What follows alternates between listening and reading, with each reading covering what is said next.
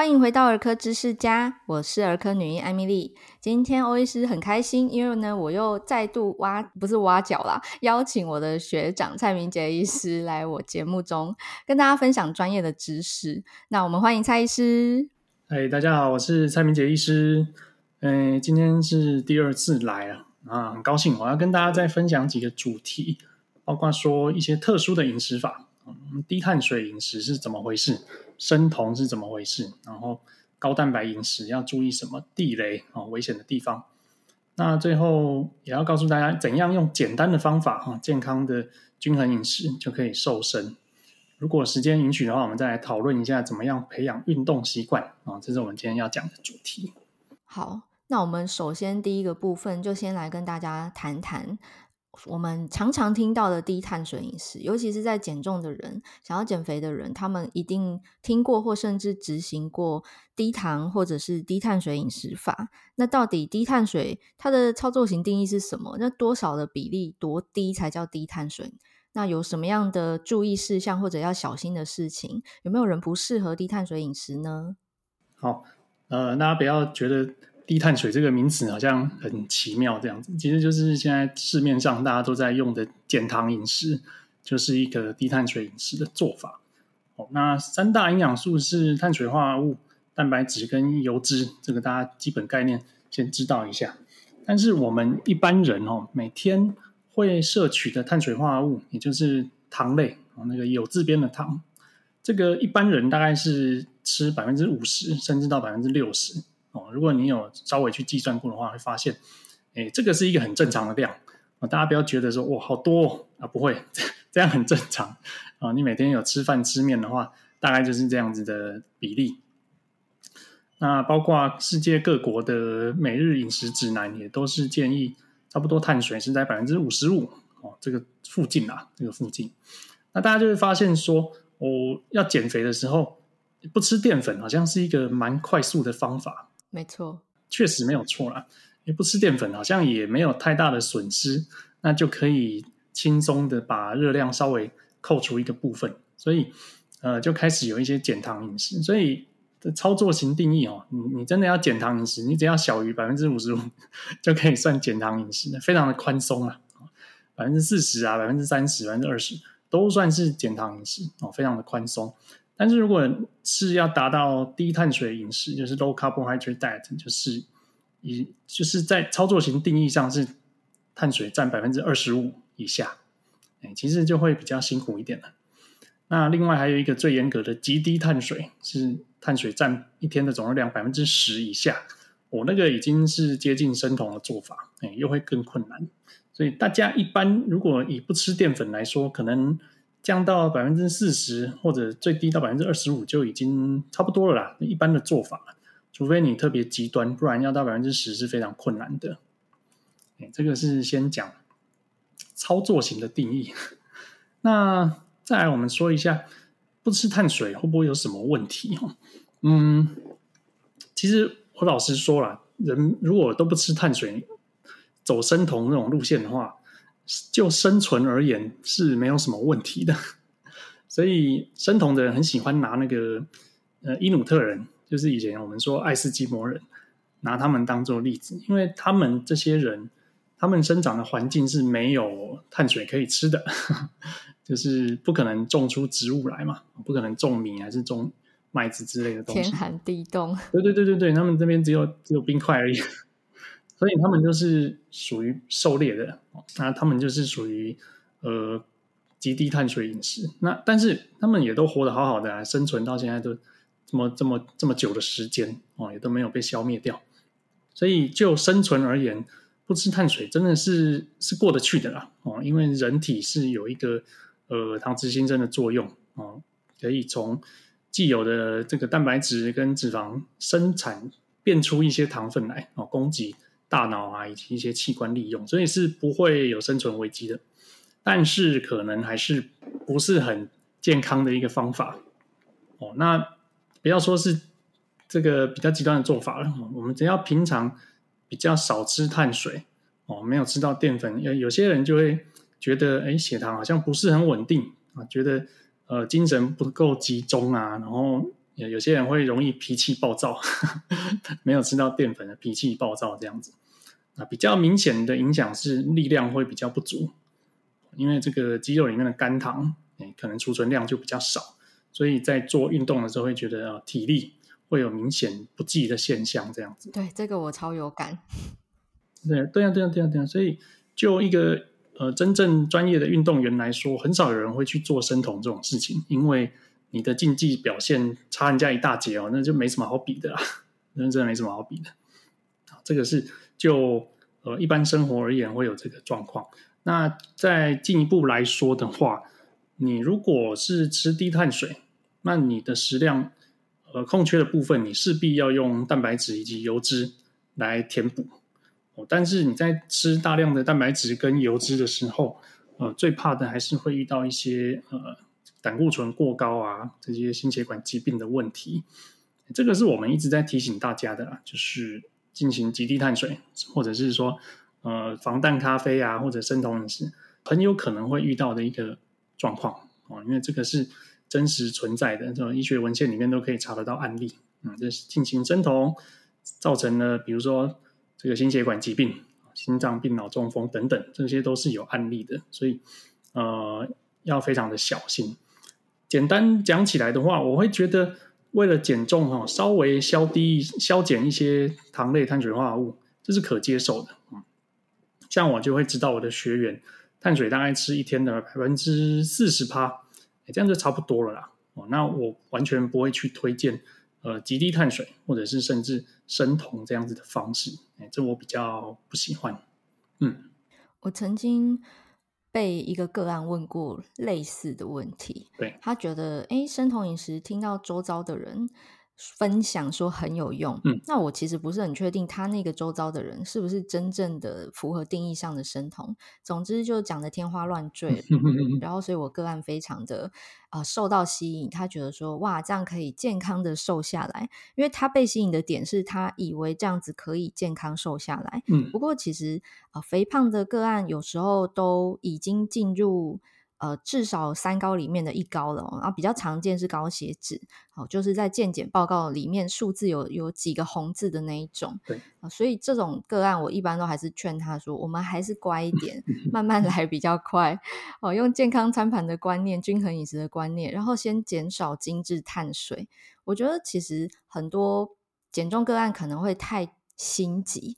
然后想要求速成，哦，可能要拍婚纱，还是要什么十年同学会之类的，所以他们就会想要走一些比较极端的状态。他觉得说，哎，我很短时间的 run 这个饮食，哦，就是我我可能只执行一个月啊，没有太久，应该没关系吧？是真的这样子吗？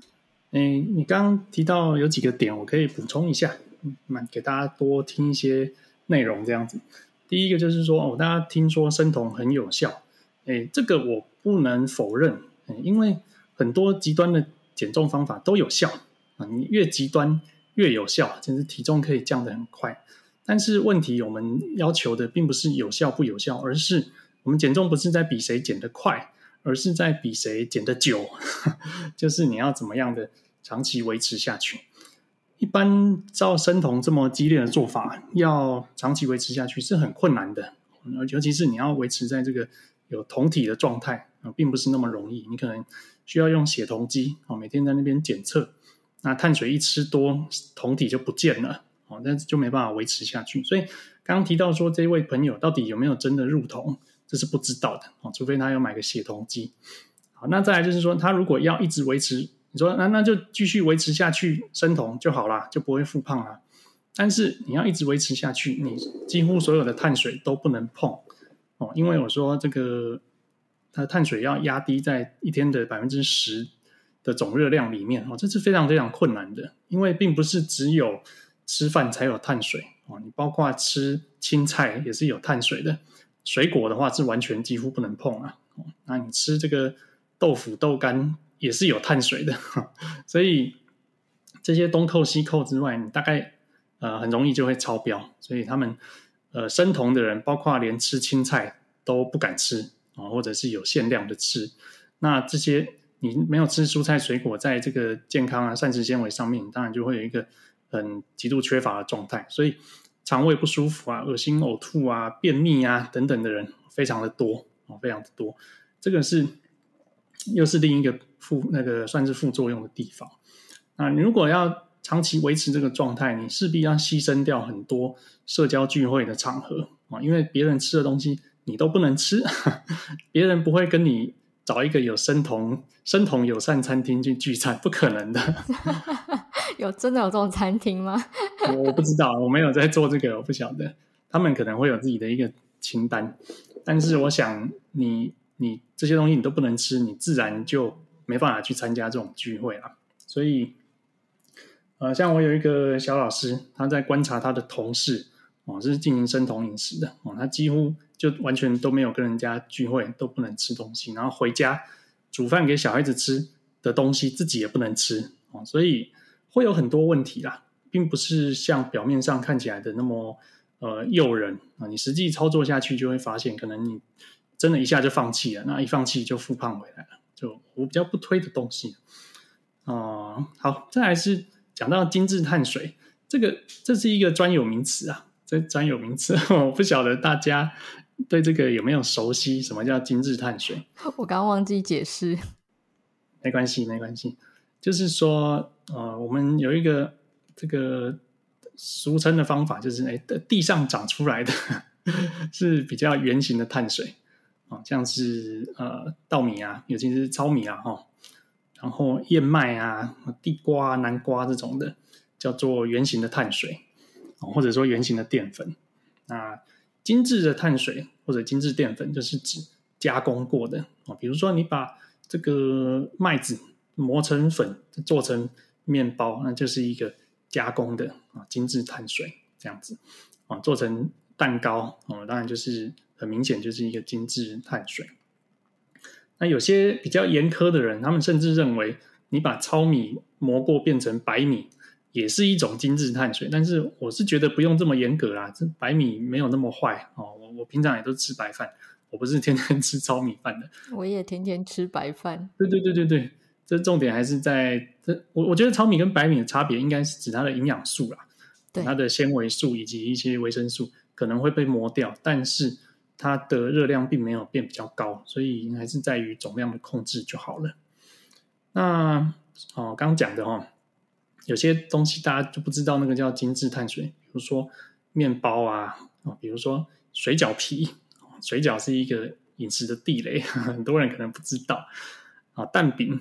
啊，蛋饼皮也是一个精致的碳水，它其实制作过程中啊加蛮多油的哦，所以都要注意。我还有一个口诀哦，还有口诀，太棒了！就跟大家讲一下，哈 哈有干货，叫做包饺圆塔派饼酱芡羹糕。包饺圆是什么？包子、饺子、包子、面包啊，饺子、水饺、煎饺，圆就是像粉圆啊、肉圆。珍珠、哦、汤圆这种，珍珠奶茶汤圆这种的，哦，塔像柠檬塔，派就是一些咸派那些的，哎，对对对，饼啊，像这个月饼、蛋饼这些，酱的话，像一些呃美乃滋这一种，或者是凯撒酱，芡是勾芡，羹就是一些羹汤，也是勾芡类的，糕是米糕啊、蛋糕等等。那猪血糕也算吗？猪血糕也算，那也是米啦，就诶酌量食用这样子。所以大家念过去就会发现，哦，身边充满了精致碳水，所以嗯，要减肥不是不是那么轻松的事情。美食之都就是我们的夜市啊，路边摊 很常见的选项。对对对，嗯，我我觉得就是适量食用啊，并不是说不能吃，就是偶尔吃一下这样子。好，所以呃，我们刚刚讲到这个呃，你说你要短时间 run 这个，但是我们减重比的不是速度，是长久哦，就是你多久都不要复胖才是成功呢？所以这个是大家要想到的，就是你的目标到底是说我下个月就要瘦，还是我这辈子都要瘦，是不一样。对对对，有些人就是想要下个月瘦而已，拍完婚纱恢复原状是吗？他没有想那么多。刚刚有讲到这个生酮，那我们就顺势来带到第二个部分，就是生酮饮食。它其实，在最原始的呃，用法它是用在治疗疾病上面，就是我们有一群很会癫痫，尤其是这种顽固型癫痫的小朋友，就是医学家、科学家发现说，诶，他们用尽各种抗癫痫的药物，甚至 combine 了两三种药物，比较后线的抗癫痫药都没有办法成功控制的这种顽固型的状态。后来发现呢，诶，执行生酮饮食可以增加这个疾病的呃，就是不发作的状态。对。等于是说，他没有办法痊愈，可是他可以让他恢复稍微接近正常人的生活，在药物的帮助之下，又加上这个特殊的饮食法。对，不过就像刚刚蔡医师讲的，很辛苦。那个碳水十趴，因为以前我在长庚就是住院医师时期有有照顾过这样的孩子。哎，真的，儿科应该会遇到。对你，你看了你就会觉得我在我才不想吃这些，就是一整天不能有水果，然后蔬菜一咪咪，然后更不要说饭啊、麦片、吐司、面包，嗯，就是不会出现这种东西，嗯，然后都是比较比较油腻的，我就觉得这个我应该吃不下。真正的生酮饮食是这样的，那我们嗯看到坊间蛮多人把它改造成就是呃号称可以减重，其实它的原理就是热量赤字嘛，对不对？嗯，对啊。就是刚刚讲的没有错，它一开始就是一个特殊的饮食，用来治疗、控制疾病的，但是却被包装成一个减重饮食，真的很还蛮奇怪的啦，是还蛮奇怪的。那那各种减肥法的原理都不脱热量赤字哦，虽然这些生酮的他们教徒啊，常常会在那边讲说啊，热量赤字没有用，反正生酮就是拼命吃就可以瘦下来啊，事实上不是这样子。而是你在吃这种高蛋呃有含有蛋白质而且高油脂的饮食的时候，饱足感会比较强烈啊，甚至胃口也有会受到酮体的影响，会变差。所以事实上吃的东西是不多的啊，它并没有超过你的身体需求热量，所以还是会瘦下来，而不是说拼命吃都不会胖子。呃，它还是嗯，这只是一个话术而已啦。如果有人或他身边的人，他觉得哇，这很 fancy，这会瘦，我要来试试看。有没有什么样的人是其实非常不适合这种饮食，对健康其实会有害的啊？其实如果遇到有人要去尝试，我当然不会阻止他啦，因为反正他的自由嘛，那他的事情，等他试过就知道，这个很可怕，不是那么容易的事。那但是，如果是有一类的人问我的话，我一定会尽量阻止他。那就是我门诊呢，有一些糖尿病患者，我很怕他们去搞这个哦，因为生酮这个，呃，我刚刚有讲过了，在一些文献上，正常人去执行都跑出酮酸中毒的问题来，但是在糖尿病患哦，他们特别会容易酮酸中毒，因为他们的胰脏机能本身就已经比较差了，胰岛素的功能比较差，那再加上这种。这个生酮的状况，搞不好酮体就很容易跑出来，所以会特别的危险。我帮听众提问一下，因为我猜可能有人没有听过什么是酮体，什么是酮酸，我们来科普一下好了。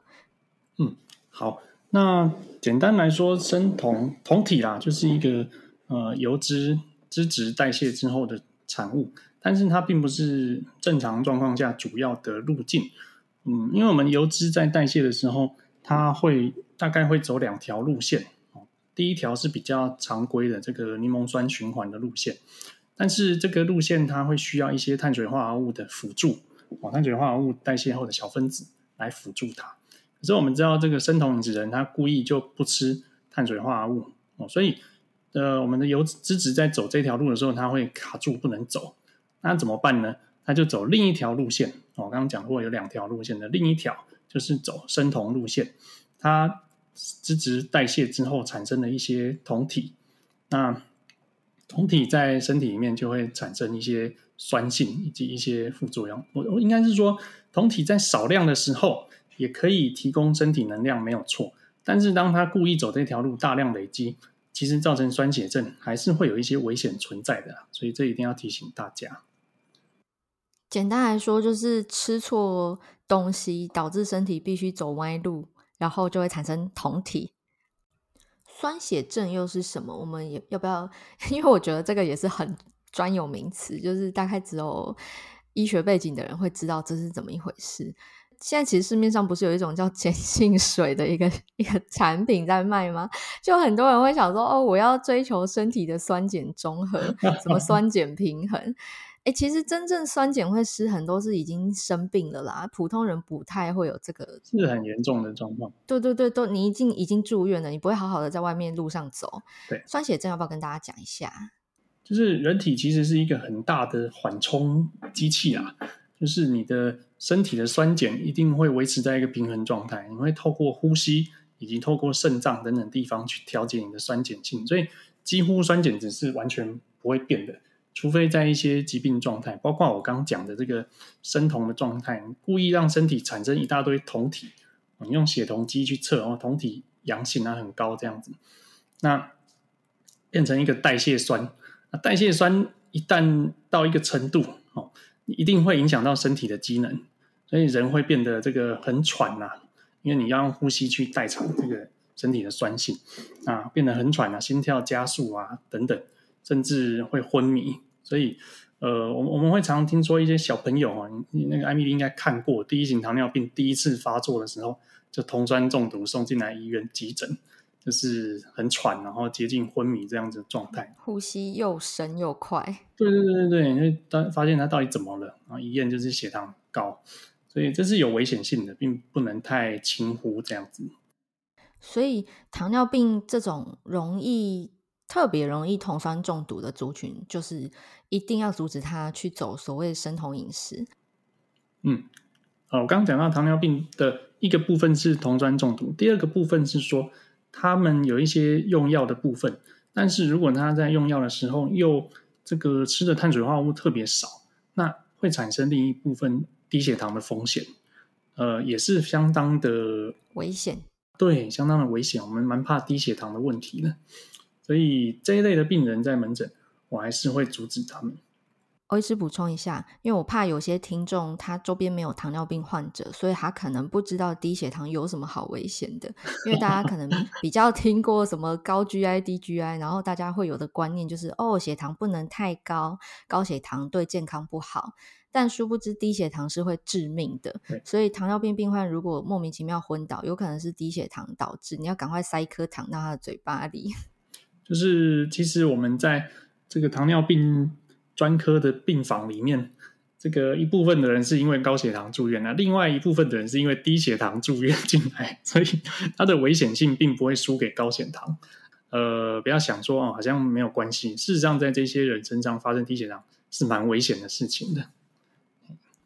好哦，所以我们其实也差不多第二个部分生酮饮食有跟大家做一个。定义上跟这个提醒上面的介绍，在第一部分我们讲低碳水饮食，主要就是要考量到说，它虽然会减少我们总热量摄取，可是它是不是你可以长久执行的，其实是一个问号。再来就是说，因为你碳水化合物吃的少，就是淀粉吃的少，你势必热量的需求要从蛋白质跟油脂来补充，那这样子要小心，就是。呃，你会不会有这个胆固醇、血脂肪异常的这些问题出现？那生酮饮食呢，并不是每个人都能吃，而且它也不适合正常人作为我们日常饮食的一个菜单哦。尤其是有糖尿病患者、血糖不稳定的人，可能要特别小心，他们是完全不适合这样子特殊饮食法的。而且正常人要来吃，其实也还是要注意那个血脂肪、胆固醇过高的问题。所以听起来这个生酮饮食啊，这个酮体酮酸这个很复杂的东西，如果听众听不懂也没有关系，你只要了解说它其实不是那么简单的事情，呃，真的不要轻易去尝试它。甚至我我个人是站在完全不要去尝试的观点，在劝说我的减重患者。那我们呃直接进入下一段，下一段我们要谈的也是好多减重患者会想要了解，或者就是他觉得我想试试看的高蛋白饮食。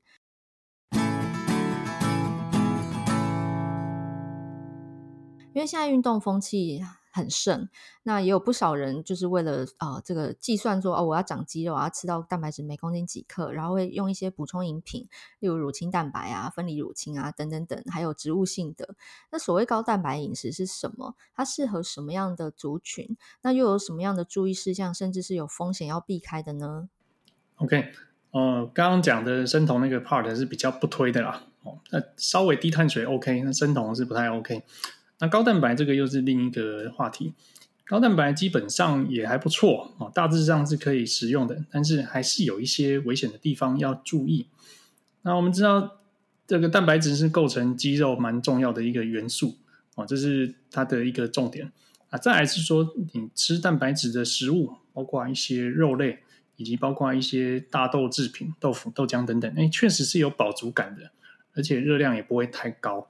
呃，只要你不要吃到那种很很油的东西啊，那热量也不会太高，有饱足感，所以呃，就是可以填饱肚子，不会挨饿。那还有一个好处，大家比较少听说的，叫做摄食产热效应。呃，什么意思？就是说我们在吃进去的食物消化的过程中，也会需要消耗一些能量，我们自己身体的能量。那这些摄食产热效应在蛋白质是最高的。所以，当你吃进一样的热量的呃蛋白质，跟比如说碳水好了比起来的话，哎，吃蛋白质的人又会多消耗一点热量，所以比较不容易胖。那如果吃进去的是碳水，就不会消耗那么多。那你如果吃进去的是油脂，那个摄食产热效应是最低的，所以是吸收最容易、最容易变胖这样子。综综合以上来说的话，蛋白质对于这个饮食啊，减重来说，哎，确实是有一定的帮助；增肌减脂来说，确实是有一定的帮助。那以我们现在现行的建议，我们一般人吃蛋白质大概是每天每公斤体重，呃，建议量大概是一到一点二克啦。啊，比如说我今天六十公斤好了，那我吃的蛋白质就是吃六十克到七十二克这样子，是一个建议量。但是其实以这个建议量，以我们的立场来说，我们会觉得这建议量太少了。其实我们可以多吃一点。所以根据一些医学的研究，我们每天如果把每公斤体重的蛋白质吃到一点二到一点六克，诶，那配合一些适度的运动，那是对于增肌减脂会效率更好。你可以瘦得更多，而且比较不会减到肌肉。哦，那比如说一样是六十公斤的人，那我吃七十二克。到九十六克啊，这样子的区间，哎，就会比较对增肌减脂有帮助。那顺便回答大家一个问题，就是大家会好奇说，我那蛋白质听说吃多了会伤害肾脏，哎，这是对的，哎，吃多了是有可能伤害肾脏。可是你知道要吃多多到多什么程度吗？其实不太容易，就是你要吃到每天每公斤三点五克。所以以我六十公斤来说，我要吃两百一十克的。蛋白质，两百一十克的蛋白质是什么概念哦？嗯，以鸡胸肉来说，你可能要吃十几块鸡胸肉，可能才有办法达到这个 饱到撑。对对对对对对对，所以我们不会那么无聊啦，不会那样子整天只我们不可能全部只吃这个鸡胸肉嘛，还是会吃别的东西，吃菜啊，吃饭啊。所以以一般人的饮食来说，不太可能达到这个上限。所以，嗯，如果你是啊、呃、正常吃三餐。然后一天喝一杯乳清蛋白，你大概达到体重乘以一点二到一点六克这个区间是是可以做到的。如果你有去计算的话，而且很饱。对对对对对，哦，你就可以呃比较顺利的呃 吃饱，然后又不会饿肚子，然后又达到热量赤字，可以增肌减脂这样子。好，这个是说吃多的好处以及吃多的危险性啊，要吃到那么多啊，并不是那么容易。但是，呃，还是要提醒，有一些族群要限制蛋白质的摄取量，不能吃得这么开心。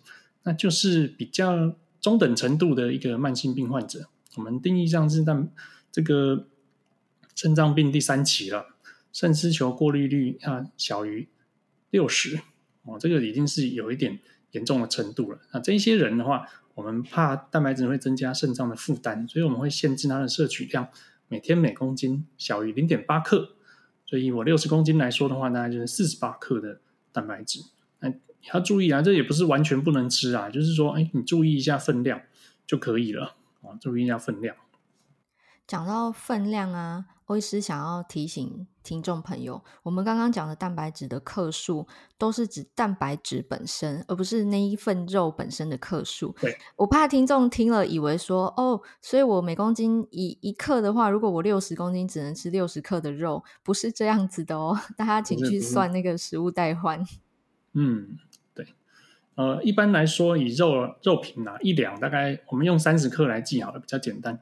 三十克的肉里面可能只有七克的蛋白质，哦，所以嗯，你吃一块这个一块肉排一百克里面蛋白质可能就二十克左右而已，所以呃，并不是说吃一块就会超标哦，而是去算里面的蛋白质，大家可以稍微知道一下。还有我们很常吃的茶叶蛋或者是水煮蛋。嘿，一颗蛋大概是六克左右的，六到七克的蛋白质，所以大家不要以为说哦，一颗蛋如果是六十克，我只能吃一颗蛋，不是这样算哦。对，所以刚刚举例这个两百一十克的蛋白质，你要吃三十三四十颗蛋，但 是一般是不会做到这样子的，吃到撑都吃不完，吃到怕了。所以在呃减重的指导里面啊，我其实我也会特地去教我的个案，就是比较进阶的啦。他脱离食盲的行列之后，我会教他算一下呃热量，因为还是要让他知道热量赤字的概念，他才有办法在未来减下去的日子可以保持状态，不要轻易的复胖。嗯，那在蛋白质这一块，也是我会特地教他们辨识跟计算的，不过这都是比较进阶班了啦。初阶班就先让他认识六大类食物，还有六大营养素。有些人连水是六大营养素，对都不知道诶。对，就是水这么重要哦。然后他很多人不知道。对，六大营养素是包括巨量跟微量啊，包括水算进去的话啊，我想到一件事，刚刚有提到高蛋白的生酮，对不对？你刚开头好像有讲到，对，对这一点我还没讲。嗯，我要。讲一下一般人的印象，生酮就是用低碳水跟高油脂去生酮，就是我们上一个 part 讲的。那我们这边补充一下，为什么高蛋白也可以生酮？哦，这个很简单，因为我刚刚讲过，这个只要你碳水吃的够少，只要你的碳水压得够低，那你的身体一定会有脂肪嘛。我们人几乎不可能没有脂肪嘛。你的脂肪要利用的话，它还是会走酮体那条路线，哦，就会跑到比较偏的那条路线去，所以跟你的蛋白质到底高不高，并没有直接的关系，而是在于你的碳水够不够低，碳水够不够低，这是第一个。那第二个就是说，它为什么要吃这么高的蛋白？其实就是为了让肚子稍微填饱啦。你不能吃那么多碳水的状况下，那也也不能吃什么油脂，把总热量压得很低的状况下。那把蛋白质拉高，让你比较不要那么饿肚子啊。但是这个状况下，很低的碳水跟热量赤字，那脂肪又会拿出来烧，就会变成酮体。所以这是一个高蛋白生酮的原理。其实大家不要觉得听起来很很难懂，我告诉你就一句话，就叫做饥饿生酮。你只要饿肚子，就会生酮，这是必然的，这是人体的机制。对，你只要饿肚子就会生酮，你只要空腹大概十二小时去做体检验尿，里面就有酮体了，这个很常见。所以高蛋白只是为了让你在生酮期间肚子不要那么饿的一个手法而已，大家不要轻易的被它给吸引了这样子。简单来说，它还是一个生酮的状态，对，就真的。我我真的不建议这样做啦，因为它就不会是你想要执行一辈子的维持体重的方式。我我没有看过有人吃生酮吃超过一两年的，就是还还可以活得跟正常人一样。嗯，不不是只有吃饭嘛，你要工作，你要社交，你会有呃家庭旅游或者任何就是与人互动的时候，你不太可能说永远看人家吃那些。呃，可能庆生的时候吃的精致碳水你也不能吃，嗯、别人在吃你不能吃，对，各种状态都吃，对对对对，各种状态你都只能忍耐，大概很少人意志力这么坚强，而且这样做的意义到底是什么？就是我们今天追求的是健康，是瘦下来是漂亮的，那这样的状态下的脸色，我想不会太好。可能你没有看过这样的人吃，我我相信这样的人有啦，就是在他们的生酮群体里面一定会有的啦。只是这种人不是我们羡慕的对象，我们一点都不羡慕他。我不晓得他这样做的意义在哪里，这样子。对，我们没有嘲笑的意思，只是说用健康的角度来跟大家剖析，哎，这不是一个很好的选择，嗯，而且它是非常有风险的。没错，对。所以，我们今天讲了三种蛮多人听过，尤其是减重的人想要尝试的特殊饮食法。第一种是低碳水，第二种是生酮饮食，第三种是高蛋白饮食。那其实啊，我们在减重的任何个案上面哦，就是万变不离其宗嘛。你先达到热量赤字，然后你调整你的生活形态。那基本上我们会教大家一个最基本的观念，而且是每个人都适用，不管要不要减重都适用，就是去认识一下健康餐盘。它的原型是哈佛餐盘。那我们国健署也有提供这个小朋友版本，有注音版本的这个、文字提示，对，很可 爱。它六字诀哦，你上 Google 打一下健康餐盘，或者打。我的健康餐盘，你都可以找到这个饮食的组合。那蔡医师，你要不要跟大家介绍一下这个健康餐盘的概念？然后我们顺便也让大家认识一下你的线上课程。对，刚刚有提到说它的来源其实是哈佛健康餐盘，哈佛健康饮食餐盘。那它的理念是什么呢？就是在其实不用在不用去计算热量，你只要吃的健康就好了，只要吃对了比例比较重要。哦，不用去斤斤计较它的热量。那它的比例要怎么吃呢？首先，你如果是一个圆形的盘子哦，像像一个圆盘，你把它划成划分成四等份。那其中的两格等于是一半的面积嘛，就是用蔬菜水果去把它装满。那你要记得，蔬菜要比水果多哦，并不是装满了水果，这样会很可怕。所以这蔬菜比较多，水果大概一个拳头，这样去占满半个餐盘。那剩下还有两格呢？其中一格是以这个豆鱼蛋肉类，也就是富含蛋白质的食物去塞满。那另外四分之一就是放全谷杂粮类，比如说刚刚讲的白饭、糙米饭或者是地瓜等等，你就可以完成一个健康餐盘的比例。哦，对，那当然不是要把它塞满了。有些人胃口比较小，你就可以等比例的把它稍微缩水一点，缩缩到你觉得哎这一餐可以吃得饱饱的程度，这样就可以了。哦，那。吃不够的人，就是把它等比例再放大一点。那原则上，你把这个比例做出来，诶，就可以健康的瘦哦。为什么呢？因为一般人大部分都是青菜吃的不太够，所以你就会很容易这个肉类啊，以及白饭就吃一大堆，就很容易胖。所以如果把青菜加量啊，水果也有适量的话，你的饭跟肉大部分就可以控制在一定的分量以内。那热量就是很自然的达到赤字，就会瘦下来了。所以这个餐盘会是我一个嗯，我们社团教学的主轴，就是我们瘦身社团教学的主轴，教大家先好好的照这样子去吃，不要用一些很奇怪的特殊饮食法，也不用一开始就算热量算得很精密。你只要先把食物选择正确，比例先选对，然后当然不要放一些。炸鸡薯条的进去，那个就不行，不 OK 啦。啊！你比例放对，然后多吃原形的、少加工的食品，基本上大概就八成的人减重都可以成功了。没错，其实我自己观察我，我我嗯带过的减重个案，大部分都是原形食物吃太少，然后全部都是蔬菜吃不够，全部、啊对啊、全部都要一直提醒他们。真的，其实你只要愿意好好吃蔬菜，你就会发现你会慢慢瘦下来。那最后一点点工商服务的时间，嗯、就是蔡医师他现在有一个新推出的线上课程，而且现在还在优惠期间内，赶快让大家认识一下，怎么样得到这个优惠呢？谢谢，这个是友情推荐的，不是叶配。对，真的是纯友情推荐。对，我一直都有在脸书私密社团收费。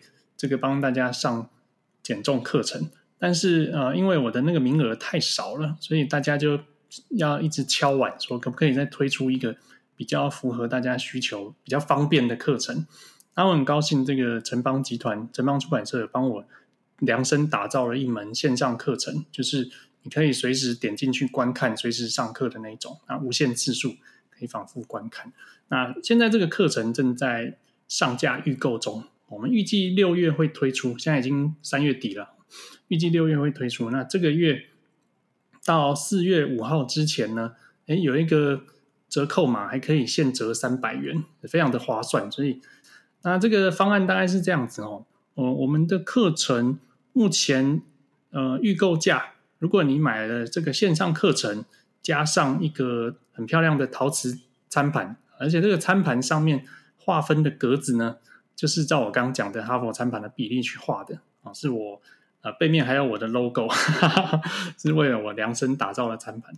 那课程加餐盘只要二三九九元哦，那呃这个是折扣后的价钱啊，原本是二六九九，折扣后只要二三九九。那如果你还觉得太贵，你可以去我们的专属脸书社团啊，是免费的演出社团呢。去找人合购，还可以再更便宜，变成二一九九元。那如果你不需要那个健康餐盘，你单独购课的话，原本是一千八，你再用这个折扣码，就会变成一千五百块，这是非常非常便宜的价格啦，超便宜，几乎没有看过这么便宜的线上课程。那如果你去找人合购，还可以变成一千三百块这样子。所以，呃，到时候连结，呃，大家可以搜寻。蔡明杰医师八周健康减脂课，或者是到我的脸书粉丝专页去看一下，上面都会有购课连结。那这个三百元折价券直到四月五号，所以大家希望动作要快哦。大家放心，欧医师会把连结都放在节目说明栏里面。那大家如果还有想要点播呃任何关于减重的主题，哈，就是邀请蔡医师来节目分享的话。